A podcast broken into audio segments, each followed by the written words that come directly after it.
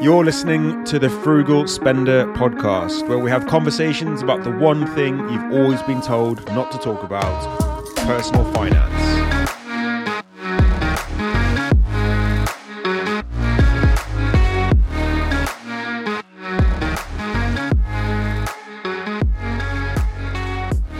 And welcome back to the Frugal Spender podcast. In today's episode, I'm going to walk you through what was by far the most influential plan for my finances, and that is the Dave Ramsey's Baby Steps. Now, if you don't know who Dave Ramsey is, then it's definitely worth a YouTube or internet search. But he's an American personal finance personality, he's a radio show host, an author, and a businessman.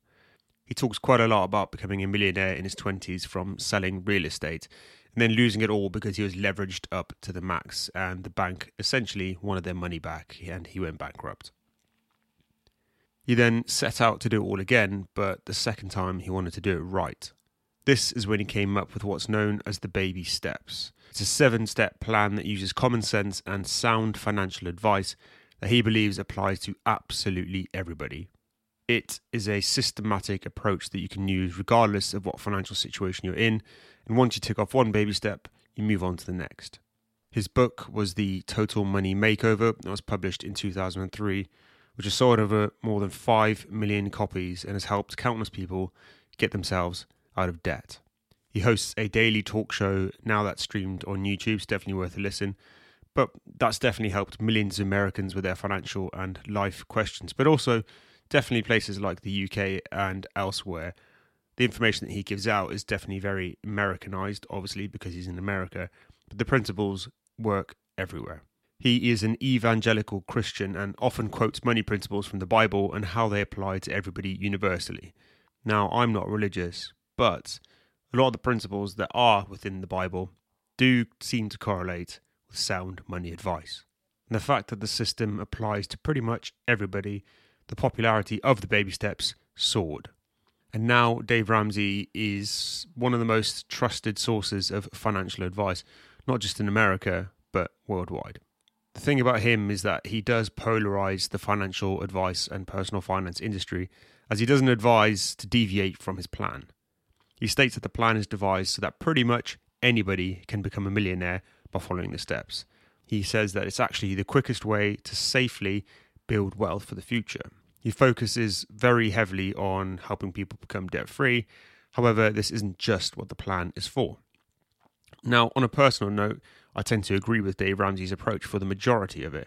Truthfully, without it, I don't actually think I'd be debt free or so passionate about personal finance. And I certainly wouldn't be here talking to you now on this podcast. He despises debt, and his philosophy is that the average person really can go through life without borrowing money and then becoming wealthy as a result. But this does not include a mortgage because who can afford a house outright? So, in this episode, I wanted to walk through the steps and explain how you can apply them to your life if you live in the UK. And truthfully, even if you don't live in the UK, you can just adjust them accordingly to where you live. But before we get going, I want you to bear in mind that I did the first three steps myself and are in the process of completing the final steps for myself and my family. The important thing here to remember is that the steps need to be done in order. They are purposely split up into smaller steps, hence baby steps, to allow you to focus all of your energy into one step at a time. That laser focus is what allows you to work your way through the process rather than scattergunning and just trying to do too many things at once. The first three steps should be done with what Dave Ramsey calls gazelle intensity, using the analogy of running for your life like a gazelle when a cheetah is chasing you. And then the last three steps should all be done alongside each other, and you can sort of take your foot off the pedal and slow down and just be a bit more intentional. Okay, so let's take a look at the baby steps. So, baby step one is a starter emergency fund of £1,000. Now, this in itself can feel like a mammoth task for somebody who's always struggled to save money. This, for a lot of people, may be the first time they've ever worked towards a savings target and it can feel daunting. £1,000 is high enough to cover a small emergency, but low enough to keep you worried and attack baby step two as quickly as possible. And this is done intentionally to make sure that you stay focused. A good way to build this emergency fund up quickly is to sell unwanted stuff around your house from eBay to Facebook Marketplace or pick up some overtime at work. Just do whatever you can. And he says that this often takes between one to two months to do for the average person. Now, this may be the first time in your life that you need to write a budget. Now, you need to remember that a budget is just telling your money where to go rather than wondering where it went. It's about being intentional. Budgeting is a skill that you're going to need to learn to be successful with money. And sadly, there is just no escaping that fact. You're going to soon realize, though, once you've done it for a couple of months, is that budgeting is not restrictive like most people think. It actually allows you to spend money on the things you want because you've got the necessities covered and you know exactly where everything is going. This is just something that most people don't do. You really will be surprised at how quickly you can build this money up if you are intentional. If you're lucky enough to have some money set aside and savings already, then still stick to the steps in order, just move on to the next one. As for where to put your money, I would recommend sticking it in a separate account so the temptation isn't there to spend it. Out of sight, out of mind. So I use Starling Bank to utilize its spaces function, and that allows you to separate your money within one account into multiple areas.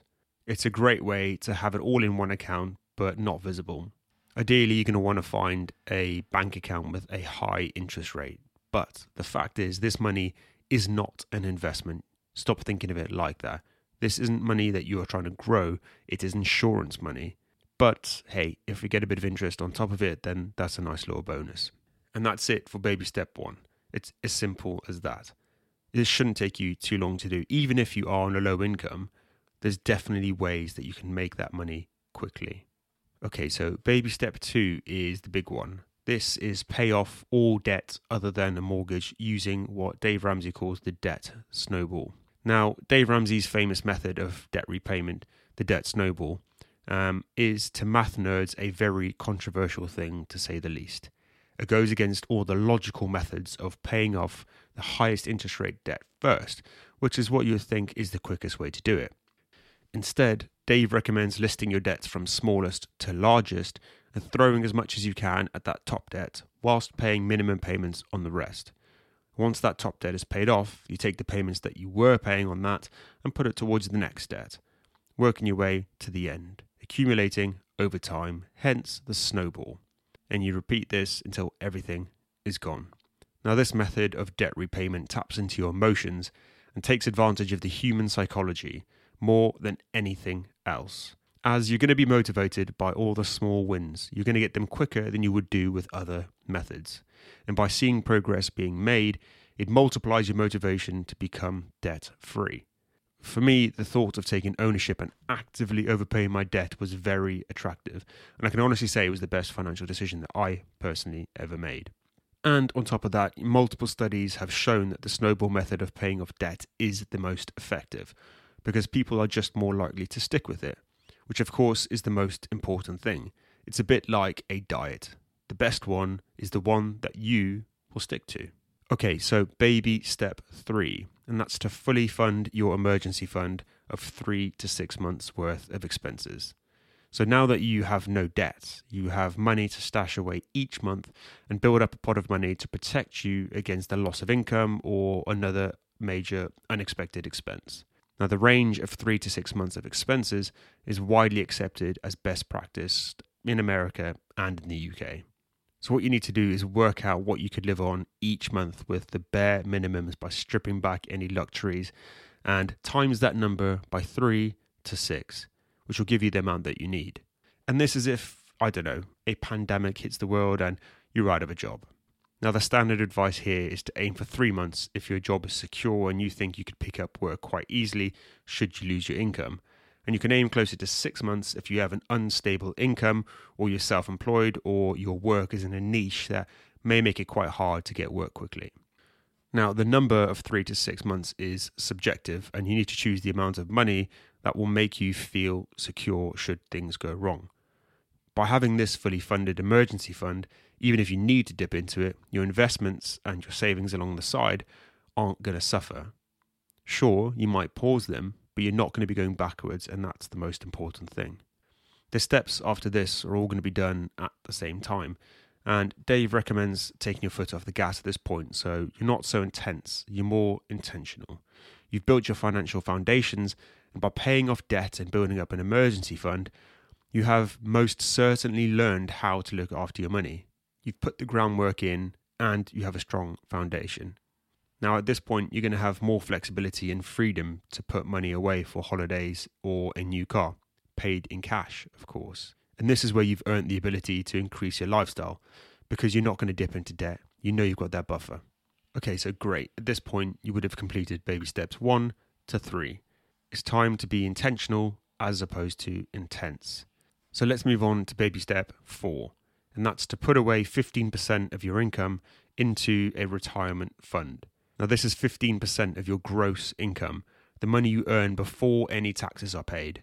Now, Dave Ramsey talks about 401ks and Roth IRAs, which is just the US version of UK workplace pensions, SIPPs, and ISAs. Basically, you need to max out any pension matches you get with your employer, and if you're self employed, you need to put money into a SIPP, which is a self invested personal pension, and the government will top up your money in the form of tax relief. It's important to remember that this really is free money, and you need to take advantage of that. And the rest of your money should be put into tax efficient accounts uh, and in our case, that would be a stocks and shares ISA. Now, before learning about personal finance, I didn't think much about retirement and why you need to put money away for you know a future day when you retire. The 15% rule of thumb forces you into a position whereby you build up a large sum of money in comparison to what you earn without even really thinking about it. The key point here is by maxing your pension out, the money never reaches your bank account and you just learn to live without it. This is known as paying yourself first. And further, the money that you add to these ISAs to hit the 15% target should be an automatic payment as close to payday as possible. It's all about automation. Dave Ramsey recommends investing this money into mutual funds, which is an American version of an index fund that is managed. But our equivalent would be a low cost index fund, and all you want to do is diversify your money. Mutual fund fees are normally quite high, and that's something that we want to keep low. He talks about investing your money into four different mutual funds that diversifies your portfolio. And rather than going into these here, the point I think you should take away is that you need to globally diversify your investments to lower risk. Okay, on to baby step five, and that is save for a child's university fund. And this is the step where most people in the UK disagree with Dave. And that's because in the UK, our student finance system works very differently to the US. So in the US, you need to take out a very large loan to pay for university if you can't pay for it in cash. And you start repaying it back pretty quickly with interest, just like a regular loan. Whereas in the UK, the repayment system works more like a tax. You only start paying a small percentage of it back once you earn a certain salary, which increases as you earn more. Currently, you start repaying the loan at 9%, of everything earned above just over £26,000. And after 30 years, the debt is wiped away anyway, so the truth is, most people don't even repay what they borrowed plus interest within that time frame. In fact, the government actually only expects 25% of graduates to repay the loan in full. So in the UK, the amount borrowed for education is almost irrelevant. It's about how much you're going to earn in the future and how much you will repay that matters. And if you're moaning about how much you're paying for student finance, it's only because your salary is too high. It could be worse. The truth is, you could still put away money for your child's future, including help with a house deposit or for a first car. It's what we do for our daughter. We invest for her within a junior stocks and shares ISA that will automatically be put into her name when she turns 18. And I think if you are doing this, it's important to instill good money values and habits before they receive that money to ensure that it doesn't just get blown away and disappear. However, if you decide to do this, at this stage of the plan, you're already planning for your own future, so you may as well do the same for your children. Okay, so baby step six is to pay off your home early. Dave cites the biggest study ever carried out with millionaires, where they interviewed over 10,000 millionaires. And a common trend with most of them is that they pay their mortgages off early, on average, 11 years early, in fact. Your mortgage won't be paid off accidentally, so you're going to need to be intentional with overpaying it. To give you an example, if you have a £150,000 repayment mortgage over 25 years at an interest rate of 2.8%, which is pretty average, this would be a monthly payment of around £700. And if you just overpaid by £100 a month, you would save nearly £11,000 in interest and you'd be mortgage free four years and three months earlier. Think about it. The biggest expense for most of us is a house purchase. Imagine the extra disposable income you'll have to both enjoy and invest if you don't have a mortgage anymore. Even more than this, imagine waking up every morning knowing that you own your house and absolutely nobody can take it away from you, regardless of what happens. Nobody can repossess your house if it's yours. And I don't know about you, but that is a huge goal that I want to hit sooner rather than later. I often come across the argument that debt essentially reduces over time because of inflation. So, in real terms, your debt actually decreases. So, you may as well keep your mortgage for as long as possible and invest instead. But pretty much everybody who makes that argument also finances their cars and has large credit card balances. These are all just risks that I don't want to take, especially in a time like this where so many people's financial situation are uncertain. If there's one thing we can learn from these times, it's the exact reason why you need to follow plans like Dave Ramsey's, even if it's not his, it's something similar to it. Because regardless of the economic status or what's going on in the world or even your employment status, you know you're going to be okay. Okay, so on to baby step seven, which is build wealth and give. Now, at this point, you've paid off your house, you're saving for your future and your child's future, you're debt free, and you have an emergency fund. And at this point in the plan, Dave states that you are in a position to help others, and that one of the greatest things you can do with money is to give it away and help others less fortunate than yourself. You can only do this once your finances are in order and you're in a really, really good place, which is why this step is at the end. This step for me is the one I'm genuinely looking forward to the most. I've never really been great at giving money away, and I think it's because I've always had a scarcity mindset when it comes to money. I talk about my sort of scarcity mindset with money in previous episodes, and it still affects me now. I'm really trying to fight it, especially with the whole giving element. The thing is, though, the more financially stable I get, the more I am giving away, but I just want to give away a lot more. And that's it. That's the Dave Ramsey's baby steps. And there's one final point that I think is necessary because it's a real passion of Dave Ramsey, and that's the subject of credit cards. Dave really, really hates credit cards with a passion, and I can understand why. It can ruin people's lives if not managed correctly. And I myself got into thousand pounds worth of debt using them, and it almost destroyed me. The difference in the UK is that there is a piece of legislation under the Section 75 of the Consumer Credit Act that makes credit card companies jointly responsible for large purchases, meaning you can claim any lost money through this and have more protection with your purchases. This is for things like, I don't know, cars or um, flights, things like that, where you want to have that little bit of extra protection. This is not a justification to spend a lot more money on credit cards, but this certainly makes credit cards in the UK seem a bit more useful than the US. And there you go. Hopefully, if you didn't know who Dave Ramsey was or much about the Baby Steps plan, you should now have a good understanding of them. And I would certainly recommend reading the Total Money Makeover to get a more comprehensive understanding of them. Feel free to contact me on any of my social media platforms with any questions you have on this plan and kind of what I've been doing and potentially some advice and some tips and tricks that I've used that I think would be helpful for you too. Please remember to leave a review of this podcast, and if you think it deserves a five star rating, then go ahead and click the button. It really helps the podcast get out there and reach more people. And don't forget to follow me on all the social medias Instagram, TikTok, and YouTube. Thank you very much for listening, and I'll catch you next time. Peace.